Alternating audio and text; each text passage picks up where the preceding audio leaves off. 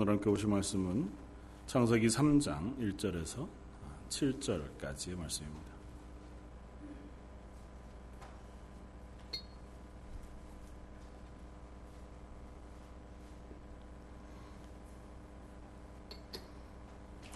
창세기 3장 1절에서 7절까지.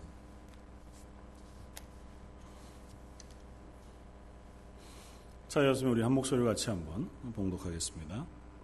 그런데 뱀은 하나님 지으신 하나님 여호와 하나님이 지으신 들짐승 중에 가장 강교하니라.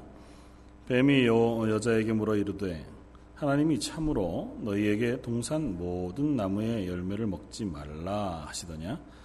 여자가 뱀에게 말하되 동산 나무의 열매를 우리가 먹을 수 있으나 동산 중앙에 있는 나무의 열매는 하나님의 말씀에 너희는 먹지도 말고 만지지도 말라. 너희가 죽을까 하노라 하셨느니라. 뱀이 여자에게 이르되 너희가 결코 죽지 아니하리라. 너희가 그것을 먹는 날에는 너희 눈이 밝아져 하나님과 같이 되어 선악을 알 줄 하나님이 아심이니라. 여호와가 그 나무를 여자가 그 나무를 본즉 먹음직도 하고 보암직도 하고 지혜롭게 할 만큼 탐스럽기도 한 나무인지라 여자가 그 열매를 따먹고 자기와 함께 있는 남편에게도 주매 그도 먹은지라 이에 그들의 눈이 밝아져 자기들이 벗은 줄 알고 무화과 나무 잎을 엮어 치마로 삼았더라. 오늘 창세기 3장 우리가 잘 알고 있는 어, 인간의 타락 이야기를 가지고 순종에서 쫓겨남이라고 하는 제목으로 함께 어, 말씀을 생각해 보고자 합니다. 어, 얼마 전에 그, 신문에 예, 요즘 각광 받는 음식으로 그 할랄 푸드라고 하는 게 소개된 적이 있었습니다. 음, 혹시 그게 무슨 음식인지 혹시 아시나요? 몰 같은 데 가보시면 꼬챙이에 고기들을 이렇게 막 끼어서 잘라서 파는 그 어, 이슬람권에서 어, 음식을 먹는 주로 그런 음식들 할랄 푸드라 그래요. 그게 왜 각광을 받느냐 하면 이제 뭐 여러 가지 음식의 유통이나 혹은 재료들 뭐 이런 것에서 검증되지 않은 것들 때문에 이제 먹는 음식에 대한 불신이 심해지고 있는데 이 할랄이라고 하는 단어가 지키다고 하는 뜻입니다. 그래서 할랄 푸드는 율법, 이슬람에서 지키는 구약의 율법, 그 율법이 규정한 절차를 지켜서 만든 음식이라는 의미예요. 그러니까 이 유통 과정이나 음식을 조리하거나 재료를 구하는 모든 과정이 일단 어, 그런 의미에서 좀 투명하다는 거죠. 우리가 이슬람 혹은 뭐 사람들이 어, 이슬람을 음, 종교로 하지 않아도 음식 자체는 믿을만하다. 어, 마치 한국에 가면 사찰 음식 그러면 그래도 비교적 어, 뭐 깨끗하게 음식을 먹을 수 있는 것과 같은 아마 그런 종류에서였을 것입니다. 어, 그런데 유태인들도 비슷한 음식을 먹습니다. 샤마르라고 하는 혹시 그런 음식 써진 걸 본 적이 있나요? 토론토 가면 그런 음식점들이 좀, 좀 종종 있더라고요. 똑같습니다. 그것도 구약의 율법이 금하고 또 절차를 지켜서 그대로 음식을 만든 음식을 샤마르라고 합니다. 샤마르라고 하는 히브리어가 지키다고 하는 뜻을 가집니다. 오늘 보면 앞쪽에 2장 15절 말씀은 이렇게 쓰고 있습니다. 여호와 하나님이 그 사람을 이끌어 에덴 동산에 두어 그것을 경작하며 지키게 하시고 앞에 어, 하나님께서 온 세상 만물을 창조하시고 그리고 마지막으로 인간을 창조하시고 에덴 동산을 창설하시면서 인간을 그 에덴 동산에서 어, 에덴 동산에 갖다 심으셨습니다. 그곳에 가서 살게 하시면서 뭐라고 말씀하시냐면 그것을 경작하며 지키게 하시고 어, 경작하다고 하는 이 단어가 아바드라고 해서요. 어, 보통은 뭐 경작하다 뭐 그런 의미로도 쓰이지만 예배하다고 하는 의미로도 쓰입니다. 그러니까 하나님을 예배하고 하나님이 만드신 것들을 잘 다스리도록 하나님께서 어, 만드신 인간을 에덴 동산에 심으셨습니다. 그리고 그 뒤에 나오는 지키다고 하는 게 샤마르라고 하는 단어입니다. 그래서 그것을 지키게 하셨다. 그런데 그렇게 보냄을 받아서 어, 에덴 동산에서 살게 된 인간들이 3장 맨 마지막 말미에 보면 똑같은 단어를 가지고 전혀 다른 결과에 취하게 됩니다. 3장 23절 여호와 하나님이 에덴 동산에서 그를 내보내어 그의 근원이 된 땅을 갈게 하시니라. 이같이 하나님이 그 사람을 쫓아내시고 에덴 동산 동쪽에 그룹들과 두루 도는 불칼을 두어 생명나무의 길을 지키게 하시니라. 그 사람을 내쫓아서 그곳에서 땅을 갈게 하신다고 하는 단어가 아바드고요. 그 에덴 동산을 보호하시기 위하여 불칼을 두어 그 에덴 동산 생명나무로 가는 길을 지키게 하신다고 하는 그 단어가 샤마르라고 하는 단어입니다. 어떻게 보면 이제 뭐 문학적인 의미에서도 이해할 수 있지만 하나님께서 첫사람 아담을 만드시고 그에게 복을 주셔서 그 하나님의 형상대로 지음받은 아, 아담이 하나님 앞에서 부여받은 임무가 이 세상을 하나님께서 다스리고 그 안에서 하나님을 예배하고 또 그것을 지키는 그런 존재로 부름을 받았습니다. 그렇게 지음을 받은 거죠. 그런데 3장이 지나는 동안 인간의 신분이 변화되었습니다. 그 하나님 앞에서 쫓겨나서 하나님의 생명나무가 있는 것 그것으로부터 어, 쫓겨나 그곳으로 가는 길을 어, 그룹들 불칼에 의하여 천사들이 막아 지키게 어, 되어지는 그래서 그 안으로 들어갈 수 없게 되는 스스로가 그 땅을 지키고 그 땅을 어, 다스리며 하나님을 예배하는 존재였는데 그 땅으로부터 쫓겨났습니다. 쫓겨나서 하나님으로부터 저주받은 대로 가시 엉겅퀴를 내는 땅을 경작하는 존재가 되었습니다. 먹고 사는 것을 위하여. 에덴 동산에서 하나님 주신 것을 만족하여 늘 풍족하게 따 먹으면 되는 존재였습니다. 그들이 그것이 노동이 되지 않고 일하는 것이 되지 않았습니다. 그저 그것이 하나님 주시는 은혜를 누리는 것이었는데 이제는 쫓겨나 그곳에서 이마에 땀을 흘려 경작해야 자기 입의 음식을 먹을 수 있는 존재로 변화되었고 생명나무 그 실과에 늘상 동행하고 하나님과 함께 살던 그 인간의 자리에서 그곳으로부터 쫓겨나 그곳으로 다시 들어올 수 없도록 지키는 그 길목을 지킴받는 존재로 변화되어지고 말았다는 거죠. 어떻게 이런 일이 있을 수 있을까에 대한 것이 참 의문인데도 불구하고 하나님 모세를 통해서 그 긴 이야기를 겨우 창세기 3장 한 장에 함축해서 기록해 놓았습니다. 그래서 창세기 3장 한 장만을 우리가 아무리 연구해 본다고 해도 도대체 이것이 무슨 일이고 왜 그러했는지에 대해서 명확하게 우리가 깨달아 알기가 참 쉽지 않습니다. 그럼에도 불구하고 이 3장 말씀 우리가 살펴보면서 첫사람 아담과 하와가 어떻게 하나님 앞에서 범죄하였고 그것으로부터 생명나무로 쫓겨나 이제는 자기의 죄악 가운데 살게 되어졌는가를 우리가 살펴보면서 이야기가 아담 이야기를 하고자 하는 것이 아니라 그 뒤에 오는 이스라엘 백성 하나님께서 구원하여 하나님의 백성으로 회복시키신 이스라엘 백성을 향하여 또 오고 오는 그리스도인 하나님의 교회를 향하여 너희가 어느 곳에서 건짐을 받았는지 그리고 그곳에서 건짐을 받기 전에 너희의 죄악된 자리로 어떻게 너희가 떨어지게 되었는지를 하나님께서 큰 그림으로 우리에게 보여주시고 있는 줄 압니다. 그래서 우리가 그것들을 오늘 어, 잠깐 다시 한 번 더 생각해 볼 수 있는 기회가 되면 좋겠다. 그렇게 생각이 되었습니다. 제일 큰 질문은 이것이었습니다. 왜 인간이 범죄했을까? 뭐 아담이 하와가 왜 선악을 알게 하는 나무의 과일을 따먹었을까? 어떻게 보면 참 납득되지 않습니다. 동산에 있는 모든 실과는 너희가 마음껏 먹으라고 하나님께서 어, 자유를 주셨어요. 그것에 대해서는 하나님 일절 아무런 조건을 내걸지 않으셨습니다.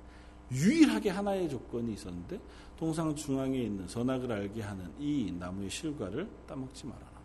그건 뭐 대단히 어, 오늘 읽은 것처럼 하와가 보기에 야 보기에도 좋고 보암직도 하고 먹음직도 한 다른 실과와는 정말 구별될 만한 대단히 탐스러운 그런 나무였느냐? 아마 그렇지는 않았을 거예요. 그냥 일상적인 어떤 나무 중에 하나와 별반 다르지 않았으리라 생각해 봅니다.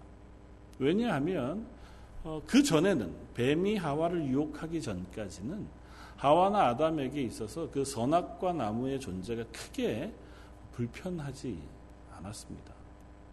그저 하나님 허락하신 나무들 자유롭게 따 먹으면서 그 안에서 하나님 주신 복과 하나님의 은혜를 누리면서 살아가는 존재였습니다. 그러다가 겨우 뱀이 한 번 유혹한다고 해서 그 말 한 번 듣는 것 때문에 이것이 하나님 앞에서 얼마나 큰 범죄인지를 아는 자기 입으로도 얘기하지만 하나님 이건 먹으면 정령 죽으리라 그렇게 말씀하신 그 말씀을 알매도 불구하고 왜 그것을 따먹었을까 하는 것이 의문입니다. 우리와 같이 아예 죄악 가운데 살아가던 인생들이었으면 어, 워낙에 죄악 가운데 살아가는 인생들이니까 그 유혹이나 욕심을 이기지 못했으리라 짐작해 볼 수 있지만 아담과 하와는 그렇지 않잖아요. 하나님 보시기에 심히 좋았더라. 하나님의 모양과 형상을 따라 만들어 놓은 존재였습니다. 그런데 왜 그들이 그와 같은 실패, 죄악을 범했을까? 그 하는 것이 일단 1차적인 의문이었습니다. 어, 의문을 푸는 뭐 또 다른 열쇠가 없으니까 우리가 본문을 보는 수밖에 없을 것 같아 보입니다. 뱀의 유혹은 이것입니다. 뱀이 여자에게 물어 이르되 하나님이 참으로 너희에게 동산 모든 나무 열매를 먹지 말라 하시더냐. 하나님의 말씀은 동산 모든 나무의 실과는 너희가 먹되였습니다. 그런데 뱀이 와서 어, 여자를 향하여 유혹하면서 묻는 질문이 이겁니다.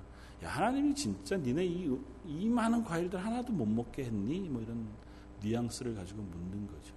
하나님 참 너무하다. 뭐 이런 마음의 어, 그 내용을 품고 이 여자에게 묻습니다. 야, 이거 참 먹을 게 많은데 하나님이 이 많은 과일을 너희들은 못 먹게 했다는 말이 사실이냐? 어, 디서 들었는데 요즘으로 따지면 그런 거죠. 우리들이 서로 서로 실패하게 하는 제일 많은 것 중에 하나가 누군가로부터 전해 듣는 이런 얘기잖아요. 야 누가 누가 그러던데 누가 너 욕한다 그러더라. 이런 거잖아요. 정확하지는 않는데 그리고 너도 대충은 알지만 그럴 일이 별로 있을 가능성은 없는데 혹시 그런 얘기를 들어보았냐? 사람은 그런 것에 쉽게 넘어갑니다. 왠지 모르지만 여인이 그것에 대하여 대답합니다. 뭐라고 대답하냐 하면 여자가 뱀에게 말하되 동산나무의 열매를 우리가 먹을 수는 있으나 동산 중앙에 있는 나무 열매는 하나님의 말씀에 너희는 먹지도 말고 만지지도 말라 너희가 죽을까 하노라 하셨느니라. 약간의 변형을 가지고 틈을 만들어 줍니다. 모든 실과는 다 먹어라고 말했음에도 불구하고 아, 뱀이 이렇게 도발을 하면서 질문을 하니까 야 과일은 다 먹어도 된다 그러신 것 같아. 그렇긴 한데 요 선악을 알게 하는 나무는 먹지도 만지지도 하, 이건 왜 이렇게 못 건들게 하시는지 몰라 정도쯤으로 대답하고 있는 거죠. 아주 작은 틈입니다. 아직 범죄한 것도 아니고 아직 실패한 것도 하나님의 말씀을 어긴 것도 아니에요. 뱀의 이야기가 하나님 앞에서 극단적인 반대를 요구하는 것도 아니고 하나님의 말씀을 적극적으로 거부해서 하나님 앞에서 반역을 일으키라고 요구하는 것도 아닙니다. 그저 아주 작은 틈을 어, 만들어내고 있습니다. 하나님과 아담, 하와 사이에 하나님과 동행하여 이 땅 가운데 하나님의 말씀에 순종하는 것이 가장 행복한 삶을 살아가는 그 인생에게 하나님 말씀의 아주 작은 부분을 순종하지 않도록 틈을 만들어내는 거죠. 그리고 그것에 여자 혹은 아담이 넘어갑니다. 정말 그런 건 아닐까? 마치 요즘 우리가 많이 듣는 이야기들 가운데 아, 하나님 참 나쁘다. 응, 하나님 참 고약하시다. 아예 그런 거 안 만들어 놓으셨으면 좋을 텐데 우리 제일 많은 질문이 이거잖아요. 창세기 3장을 이야기하다 보면 불신자들이나 혹은 우리 믿는 사람들의 속에서도 제일 먼저 드는 질문은 이거잖아요. 하나님 왜 그걸 만들어 놓으셔가지고 안 만들어 놓으셨으면 좋았을 걸. 아예 아예 범죄할 요소나 아예 뭐 실패할 요소를 안 만들어 놓으셨으면 결코 인간이 안 죽었을 텐데 그러면 인간들 중에 죄악 가운데 죽어가는 수많은 지옥 갈 영혼들이 안 생겼을 텐데 왜 그걸 만드셔 가지고 하나님이 그 사람들을 지옥 가게 만드시느냐는 거잖아요. 하나님 만드셨죠. 그러나 우리들 속에는 자꾸 아닌 쪽의 부분에 마음을 자꾸 둡니다. 그저 작은 틈에 불과한 것들을 그것에 마음을 두고 그리고 그것에 집중하다가 결국은 큰 실패와 큰 실수로 빠져가게 되었습니다. 아직 아담 하와가 하나님 앞에서 범죄하지 않았습니다. 그런 아담과 하와를 향하여 뱀이 한 번 더 이야기합니다. 4절 뱀이 여자에게 이르되 너희가 결코 죽지 아니하리라. 여자의 대답이 좀 미적지근하잖아요. 이거 먹으면 정말 죽는다 그러더냐? 아니 죽을지도 몰라. 하나님이 죽 요거 만지거나 먹거나 하면 너희가 죽을지 몰라 그렇게 말씀하셨다 그러니까 뱀이 그 틈을 파고 들어와서 얘기합니다. 아니야 절대 죽지 않을 거야. 확신을 가지고 얘기합니다. 항상 우리를 넘어뜨리고자 할 때 그런 확신에 찬 사단의 소리가 우리를 넘어뜨리게 합니다. 이게 괜찮을까? 아니야, 괜찮아. 그 정도쯤은 괜찮아. 세상 사람들이 다 그런 걸. 하나님, 사랑의 하나님이잖아. 그리고 나면 그 다음을 따라오는 유혹은 이런 것입니다. 뱀이 너희가 그것을 먹는 날에 너희 눈이 밝아져 하나님과 같이 되어 선악을 알 줄 하나님이 아십니다. 하나님도 아셔. 너희가 그거 먹으면 죽지 않을 것을. 그런데 먹지 못하게 하는 이유가 따로 있어. 그게 뭐냐 하면 너희가 그것을 먹으면 하나님처럼 되기 때문이야. 라고 얘기합니다. 하나님이 너희에게 약간 숨기는 게 있다는 거죠. 하나님 참 좋은 분이기는 하지만 너에게 약간은 고약한 부분이 있을 수 있다는 겁니다. 우리들이 하나님 앞에서 신실하게 믿음 생활을 하면 하나님께서 우리를 향하여 복 주시기도 하지만 그러나 어떤 부분은 하나님이 우리를 향하여 좀 어렵게 하신다는 겁니다. 꼭 그런 건 왜 얘기하셔서? 우리들한테 왜 그걸 요구하시는지? 아 그냥 좀 그런 것도 좀 봐주시면. 기왕 우리에게 우리한테 복 주실 거면 다 허락해 주시면 좋은데 왜 그거는 못하게 하시는지. 그런 부분을 우리 속에 자꾸 생각나게 하고 우리들은 그것에 넘어가는 거죠. 어쩌면 우리 속에 있는 그 죄의 모습들이 이 첫사람 아담과 하와가 범죄했기 때문에 우리 속에 들어온 죄의 속성일 겁니다. 우리는 지금 현저하게 우리의 삶 속에서 이 아담과 하와의 모습을 그대로 담아갑니다. 아담과 하와에게 유혹한 유혹들이 우리 속에 조금이라도 오면 우리도 너무 쉽게 그 틈을 타고 우리가 하나님을 향하여 원망하게 되거나 하나님 의심하게 되거나 아니면 그것에 홀딱 넘어가서 하나님의 말씀을 불순종하게 되어지는 자리까지 조금씩 조금씩 나도 모르게 넘어가고 말게 되어지는 것이 우리들의 모습인 것을. 저 사람 아담과 하와 그들이 범죄한 것은 정확히는 알 수 없습니다. 그러나 분명한 것은 그들에게 도전해온 이 작은 틈, 유혹을 그들이 온전하게 이겨낼 수 없었기 때문이고 그리고 그것의 가장 큰 이유 중에 하나는 교만함과 욕심 때문이었습니다. 우리도 하나님과 같이 되면 좋겠다. 하나님처럼 선악을 알고 지혜로워지면 우리가 지금보다 더 나은 삶을 살 수 있겠다고 하는 것이 그 인간의 첫 유혹이었습니다.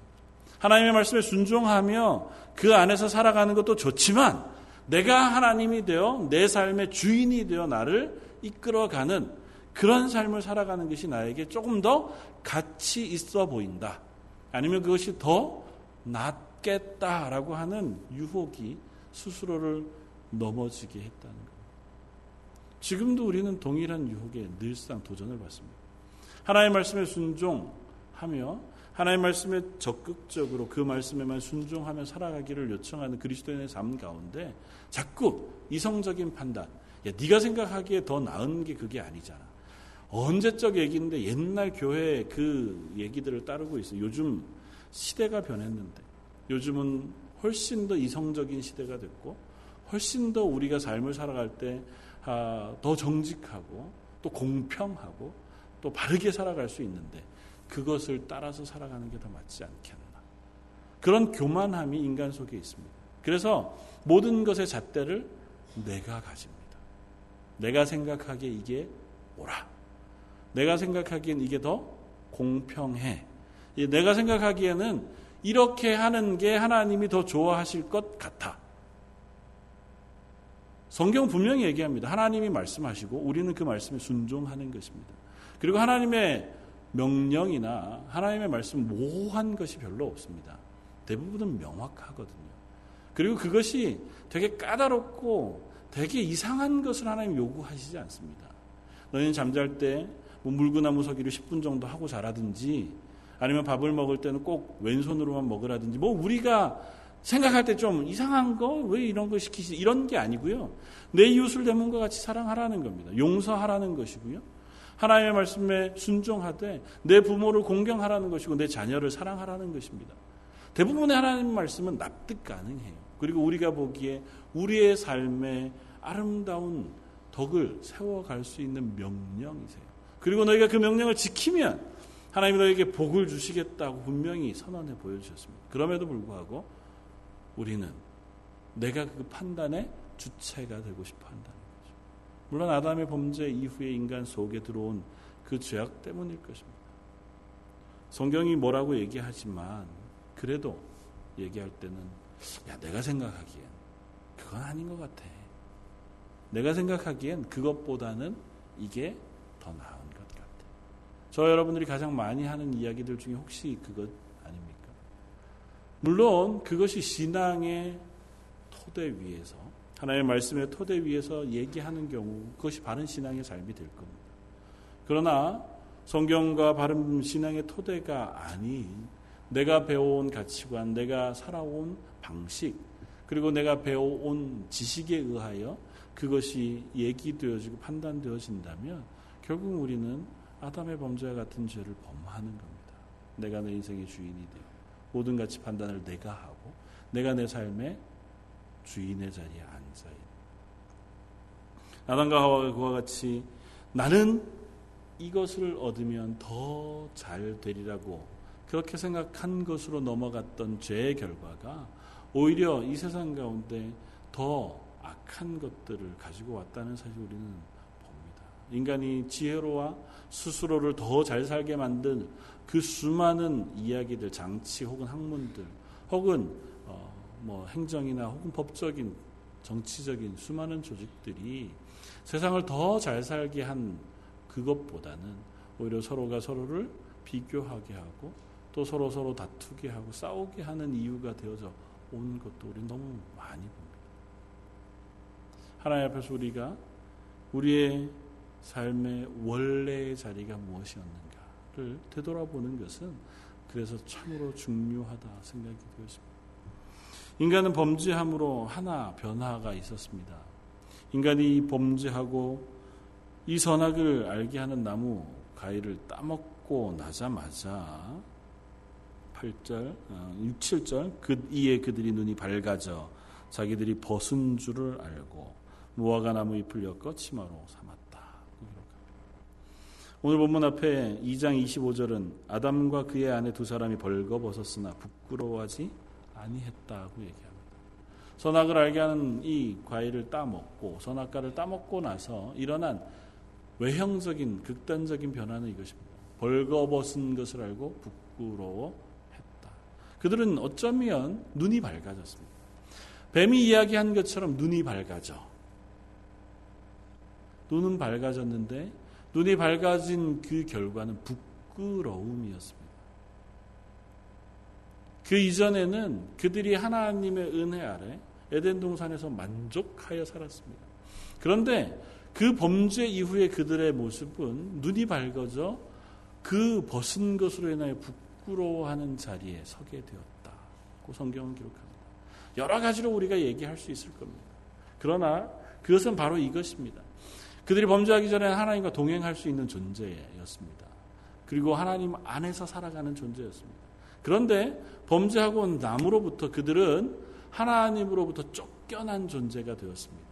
더 이상 하나님과 함께 할 수 없었고 하나님의 보호하심과 하나님의 인도하심 안에서 벗어날 수밖에 없는 존재가 되었습니다. 그래서 그들은 그것으로 인하여 헐벗고 목마르고 굶주린 삶을 살아가게 되어졌다는 것입니다. 이 이야기를 신명기는 이렇게 씁니다. 신명기 28장 47절 내가 모든 것이 풍족하여도 기쁨과 즐거운 마음으로 내 하나님 여호와를 섬기지 아니함으로 말미암아 내가 줄이고 목마르고 헐벗고 모든 것이 부족한 중에서 여호와께서 보내서 너를 치게 하실 조건을 섬기게 될 것이니. 신명기 말씀을 통해서 하나님께서 이스라엘 백성에게 너희가 가나안 땅에 들어가서 살 때에 하나님 말씀에 순종하면 이런 복을 받고 너희가 순종하지 아니하면 이런 벌을 받을 것이라고 말씀하시는 가운데 하나님 말씀에 순종하지 아니하면 일어날 결과를 이렇게 씁니다. 내가 줄이고 목마르고 헐벗고. 그런데 그 본문 앞에는 실제로 그들이 먹을 것이 없거나 물이 없어서 그런 것이 아니에요. 내가 모든 것이 풍족하여도 모든 것이 풍족한 와중에도 하나님을 섬기지 아니함으로 말미암아 너희가 줄이고 헐벗고 목마른 지경이 되면이라고 쓴다. 하나님이 없으면 하나님 말씀이 없으면 하나님의 사람들은 헐벗고 굶주리고 목마른 지경에 놓여 있게 되어집니다. 아무리 이 세상에 먹을 물이 많아도 하나님의 말씀이 없으면 그들은 목마른 자리에 놓여 있게 됩니다. 예레미야 2장 13절 내 백성이 두 가지 악을 행하였나니 곧 그들이 생수의 근원되는 나를 버린 것과 스스로 웅덩이를 판 것인데 그것은 그 물을 가두지 못할 터진 웅덩이들. 그들이 목말라 물을 구합니다. 그런데 생수의 근원이 하나님의 말씀을 듣지 않아요. 대신에 스스로 웅덩이를 파요. 내가 마실 물을 구하기 위하여. 그런데 그 물은 물을 가두어 둘 수 없는 터진 웅덩이 밖에 되지 아니한다는 사실을 그들이 모른다는 겁니다. 하나님 안에서 살아가야 할 인생들이 하나님 없이 스스로가 스스로의 삶을 책임지며 살아가려고 할 때 경험하게 되어지는 것은 바로 헐벗음, 배고픔, 목마름, 그리고 그것으로 인하여 부끄러움 속에 놓여 있게 되고 하나님을 향한 두려움 가운데 설 수밖에 없게 되어진다는 것입니다. 아담과 하와가 그랬습니다. 아담과 하와가 여전히 변한 것이 하나도 없었습니다. 그러나 그들은 그 범죄 후에 하나님 앞에서 스스로를 부끄러워했습니다. 헐벗었다고 하는 사실을 깨달았다고요. 하나님 앞에서 내가 풍족하고 온전하며 충만한 것이 아니라 내가 헐벗어 죄악 가운데 부끄러움 속에 있다는 사실을 스스로 깨달았게 깨닫게 되었다는 거예요. 죄인의 모습이 바로 그것입니다. 죄악 가운데 놓여 있게 된 인생이 하나님 앞에 설 때의 모습이 바로 그렇습니다. 내가 죄인인 것을 깨달아 알 수밖에 없는 자리. 스스로가 아무리 애쓰고 수고해도 내가 나를 만족히 채울 수 없는 상태. 그리고 조금 더 나아가면 그 생명을 잃어버린 자리로 설 수밖에 없는 존재가 되어진다는 것입니다. 하나님이 생기를 그 코에 불어넣어 살아있는 생명이 되게 하신 인간이 하나님 앞에 범죄하게 되면서 그 생명을 빼앗깁니다. 아담과 하와가 선악과를 먹음으로 바로 죽지 않았습니다. 그렇잖아요. 그러고도 아담 같은 경우 900년을 넘게 살았습니다. 긴 세월 동안 그들은 여전히 삶을 유지했지만 그러나 그는 생명이 없는 삶을 살았습니다. 물론 필히 흙으로 돌아갈 수밖에 없는 인생이 되어지기도 했고 하나님과 동행하며 누리는 하나님으로부터 부어지는 생수, 생명 그것 없는 인생을 살아갈 수밖에 없게 되었다는 것입니다. 우리가 하나님 앞에서 하나님과 동행할 때 그 안에 만족히 누리며 하나님으로부터 주어지는 생명의 기운을 우리가 가지고 살아갑니다.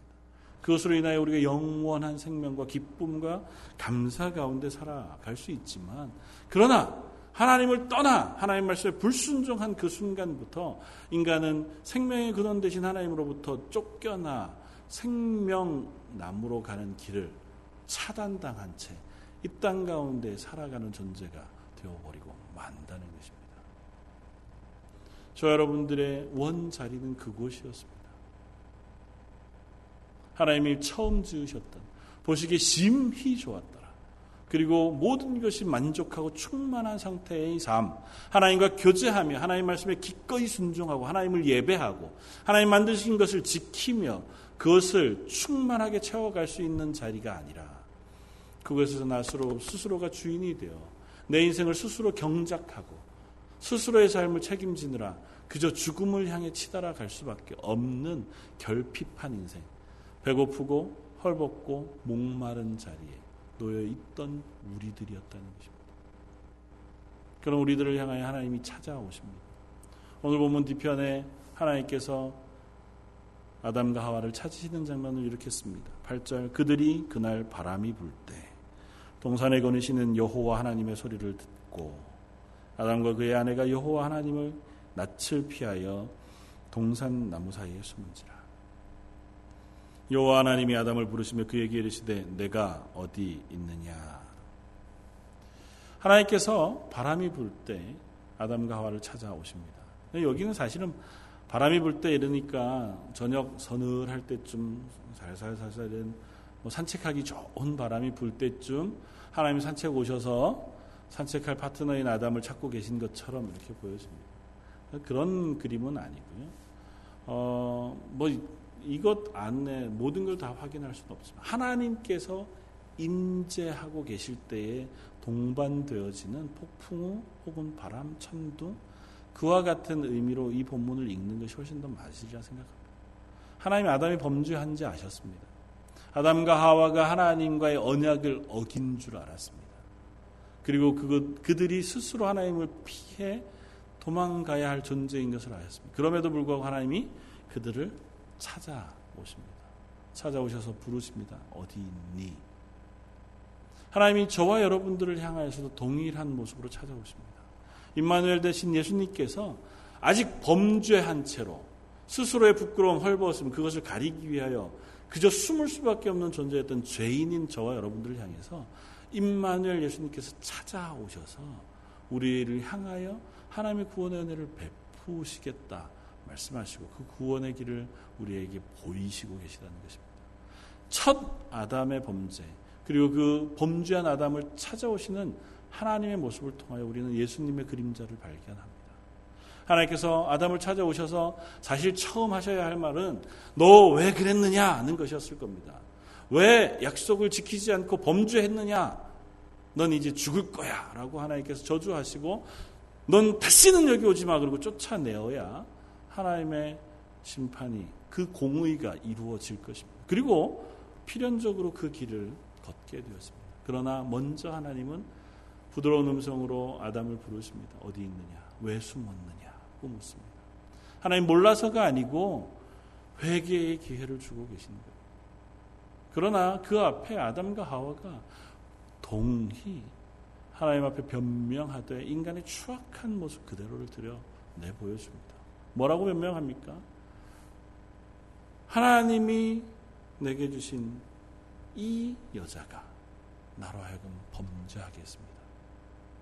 결국은 이유가 뭐예요? 하나님 때문에 이렇게 됐습니다. 잖아요. 하나님이 이 여자만 주시지 않았어도 제가 범죄하지 않았을 텐데 하나님이 왜 이 여자를 나한테 주셔가지고 제가 이 범죄를 하게 했습니까? 흡사하지 않습니까? 하나님이 선악과만 안 만들었어도 이 세상에 지옥 갈 사람이 하나도 없을 텐데. 우리들의 마음속에 있는 모양 그대로입니다. 하나님이 이것만 안 해주셨어도, 에이, 하나님이 이것만 내게 보여주시지 않았어도, 나는 그래도 잘 살 수 있었을 텐데. 아니면 나는 그래도 범죄하지 않을 수 있을 텐데. 아담은 어떻게, 아, 하와는 어떻게 얘기합니까?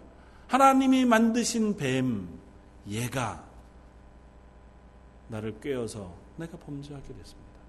똑같습니다. 하나님 앞에서 어쩌면 아담과 하와의 첫 이야기는 하나님 잘못했습니다. 저희가 유혹을 이기지 못하고 하나님 금하신 것을 먹었습니다. 용서해 주십시오. 어쩌면 그랬으면 너무 좋았을 것을. 인간은 그런 존재가 되지 못한다는 거죠. 자기의 범죄를 하나님 앞에 나아가서 먼저 자복하고 하나님의 극률하심을 구해서 하나님이 그 마음을 받으셔서 우리들에게 용서를 베푸시는 그런 은혜의 그림이 사실은 성경에 없습니다. 인간은 자기의 죄악을 하나님 앞에 먼저 나아가 자복하고 회개하는 존재가 되지 못해요. 우리를 향하신 하나님의 구원도 그래서 같은 방식으로 우리에게 이루어집니다. 인간이 먼저 하나님 앞에 나아가 나는 죄인으로소이다. 그렇게 회개하고 하나님이 그 회개의 기도를 들으셔서 그에게 성령을 부으시고 예수 그리스도의 보혈의 피로 씻어 은혜를 베푸셔서 구원받은 사람 되게 하시는 것이 아니고 우리가 아직 죄인 되었을 때 우리가 하나님 앞에서 아직 내가 죄인인 줄도 모르고 하나님 앞에 회개하지도 않고 하나님 앞에 되돌아가려고 마음 먹지도 않은 그때에 하나님께서 독생하신 아들 예수 그리스도를 이 땅에 보내셔서 하나님이 우리를 향하신 당신의 사랑을 확증하셨느니라 성경 그렇게 씁니다. 우리가 아직 죄인 되었을 때 하나님이 찾아오십니다. 왜 그랬니? 내가 너를 향하여 구원의 길을 열어놓았다. 너 이 길로 와 하나님의 구원의 은혜 가운데로 들어오너라. 고 하시는 것이 하나님의 음성입니다. 범죄한 아담과 하와에게 한 생명을 희생시키셔서 옷을 만들어 가죽 옷을 입혀 그 에덴 동산을 내어 쫓는 하나님의 모습 속에 훗날 예수 그리스도를 이 땅에 보내셔서 그 생명을 희생하여 우리를 하나님의 영원한 생명으로 인도해 드리실 하나님의 구원의 그림자를 볼 수 있는 줄 압니다. 사랑하는 성도 여러분, 저와 여러분들 그런 은혜 가운데 하나님의 사람이 되었습니다. 저와 여러분들이 그야말로 하나님 앞에서 하나님을 찾아 애쓰고 수고하다가 드디어 하나님을 만나 하나님 앞에 은혜를 입은 하나님의 백성 된 것이 아니고 우리는 각기 제 길로 갈 때 내 마음대로 내 뜻대로 여전히 살고 있을 때 어쩌면 지금도 여전히 내 속에 내가 내 주인의 자리에 앉아 내 삶을 좌우하고 평가하고 심지어는 내 삶뿐만 아니라 다른 모든 이들의 삶도 내가 내 잣대로 평가하는 죄인의 자리에 여전히 있는 이때에 우리를 향하여 예수 그리스도를 이 땅에 보내시고 그를 희생하셔서 그의 피를 우리에게 뿌려주시고 우리를 하나님의 자녀의 자리로 옮겨 놓으셔서 우리를 하나님의 구원받은 자녀가 되게 하신 줄 믿습니다. 저 여러분들은 이 말씀 앞에서 어떻게 사시렵니까? 무엇을 기대하시렵니까? 우리에게 요구하시는 하나님의 말씀은 무엇이겠습니까? 저희들이 이 말씀을 믿고 이 말씀 가운데 구원받은 그 삶을 살고 있다면 나는 과연 앞으로 내 삶의 가치와 그 주권을 어디에 두고 살아야겠습니까? 하나님의 말씀에 순종하는 존재로 회복시켜 주셨는데 그리고 그 하나님의 말씀에 순종함으로 하나님과 동행하고 하나님이 주시는 은혜를 누리고 이 땅 가운데서도 이미 하나님이 먹이시고 입히시고 복 주시는 삶을 살아가도록 부르신 우리들의 삶 속에서도 여전히 하나님의 말씀에 순종하고 하나님의 은혜를 사모하는 자리가 아니라 내가 내 인생을 책임지고 그것을 채우기 위하여 아둥바둥 살면서 하나님의 말씀에 때로는 어기고 또 이 세상의 법칙을 이 세상의 조건을 따라 사는 자리에 설 것인지 아니면 이제라도 하나님 말씀에 순종함으로 하나님 주시는 은혜를 내가 누리기를 원합니다. 하나님 말씀이 무엇라 말씀하시는지 제가 그 말씀에 순종하기를 원합니다. 하나님 말씀 대단한 것이 아니라 하나님 말씀은 우리가 애초에 하나님의 형상대로 지어진 그 모습 그대로 회복하기를 요청하십니다. 그 말씀 앞에 우리가 순종할 수 있기를 바랍니다. 하나님 말씀에 순종해서 우리의 삶이 나빠지지 않습니다. 부모를 공경하고 자녀를 사랑하며 아내가 남편을 섬기고 남편은 아내를 생명을 다해 사랑하는 것. 종은 상전을 잘 섬김, 윗사람은 아랫사람에게 그야말로 사랑으로 잘 대하는 것. 내 이웃을 향하여 때로는 그가 너에게 억울하게 할지라도 그를 사랑의 마음으로 대하는 것. 그것이 왜 어렵고 힘겹겠습니까? 다만 우리의 죄악된 성정을 어겨야 하는 것이기에 때로는 수고로운 일이겠지만 그 말씀에 순종함으로 또 그것을 우리 속에 누리게 해주실 하나님의 은혜를 사모함으로 저와 여러분들이 하나님의 구원받은 자녀의 삶을 살아갈 수 있게 되어지기를 주님의 이름으로 부탁을 드립니다. 마치 기도 하겠습니다. 감사 찬양을 받으시기 합당하신 주님 첫사람 아담 하와가 뱀의 유혹을 받아 그 작은 죄악의 틈을 이기지 못하고 하나님의 말씀을 어기어 불순종한 자리에서 죄악 가운데 떨어지는 모습을 봅니다. 그럼에도 불구하고 그 죄인된 자리를 찾아오셔서 우리를 향하여 구원의 은혜를 베푸시고 내가 너를 사랑하노라고 말씀해 주신 하나님의 음성을 저희가 듣습니다. 저희는 그 은혜로 인하여 하나님의 자녀가 되었음을 고백합니다. 하나님 그 은혜를 잊지 않고 매일매일 누리며 살아가게 하여 주옵소서. 저희가 아침에 일어날 때 저녁에 잠자리에 들 때 저희가 이웃과 함께 생활하며 살아가는 모든 순간마다 하나님 허락하시는 은혜와 하나님의 넉넉하신 말씀에 순종하는 그러한 사람들 되게 하여 주옵소서. 그리고 나아가 저희 런던 제일장로교회 성도들을 통하여 그 가정과 그들의 삶을 통하여 하나님의 사랑과 그 복음이 흘려나가고 또 전달되어져 갈 수 있는 귀한 은혜도 허락하여 주옵소서. 하나님 이 저녁에 나와 하나님을 사모하는 모든 성도들의 오늘 저녁과 이번 일주일 그리고 그들의 삶이 하나님의 구원의 놀라운 은혜와 감격으로 충만하게 해주시기를 원하오며 모든 말씀 예수님 이름으로 기도드립니다. 아멘.